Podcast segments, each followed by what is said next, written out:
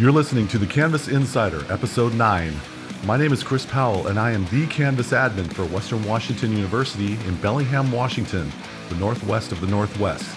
My mission is to arm you with information, skills, and perspectives to improve your relationship with Canvas and get you to happy hour sooner. Let's get started. Okay, Canvas teachers, I got two Google related tips for you. If you are uploading Microsoft Word documents to your files navigation menu and sharing this in, this content with students, you might run into a situation where you want to update this content, whether it be for a subsequent term or updating various uh, aspects of your course content. Consider this.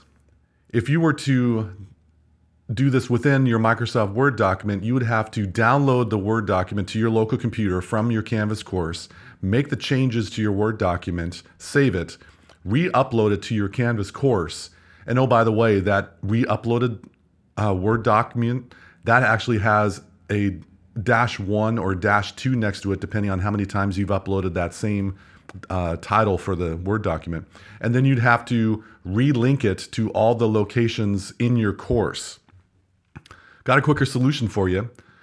In that Word document, why don't you select all the content and copy and then go into a Google Doc. If you have access to a Google account through your institution or another Google Doc outside, open up a new Google Doc and paste all of your Word content in there. You might want to format it the way you wish to get it looking uh, professional. And then in the file menu, if you click on file, you're going to see a selection that says publish to the web. And publish to the web does not necessarily share your document with other people, meaning they won't be able to modify it or comment upon it like a typical sharing uh, feature within Google Docs. What's going to happen is it's going to create a long uh, web link that you can copy and either share with colleagues or copy this long web link and paste it into your modules or paste it into somewhere within your Canvas course. This way, when your students click on your Google document, they will see your course content. However, it will be on a web page and they won't be able to make modifications.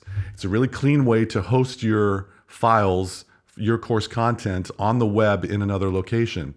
And oh, by the way, if you have to make contents to your Google Doc or make a, a quick change for a typo and such, Google will update that content every five minutes. So you don't have to relink or re upload or do everything. It kind of works behind the scenes for you. Something to think about is you're rethinking how you are presenting your course information. Think about Google Docs.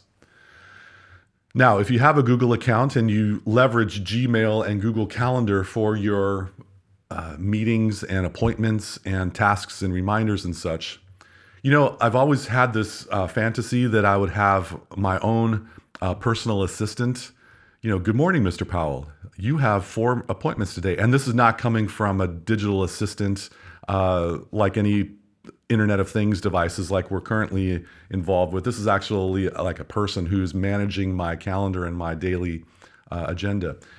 You got this in Google Calendar you have the opportunity to have your own personal assistant with Google Calendar. If you go into Calendar, click on that gear icon or a cog, I guess some people call it, and go into settings. Inside your Google Calendar settings, look for My Calendars or settings for My Calendars and pick your calendar that you have all of your uh, information on. There's going to be a selection that says Other Notifications. Scroll down to where you see the Other Notifications category. And then you're going to see a selection that says daily agenda. From here, you're going to have a drop down list in which it, I believe by default it says none. But if you select email, what will happen is you will receive an email to your Gmail of all of your day's appointments. It's your daily agenda. How convenient is it that you can wake up in the morning and if you're like hundreds of millions of people out there, you'll groggily lunge over to grab your mobile phone, fire up your email, and boom, there's your day's calendar invites. One less application you would need to check as you are getting ready in the morning. so, finally, I want to be able to share a story with you.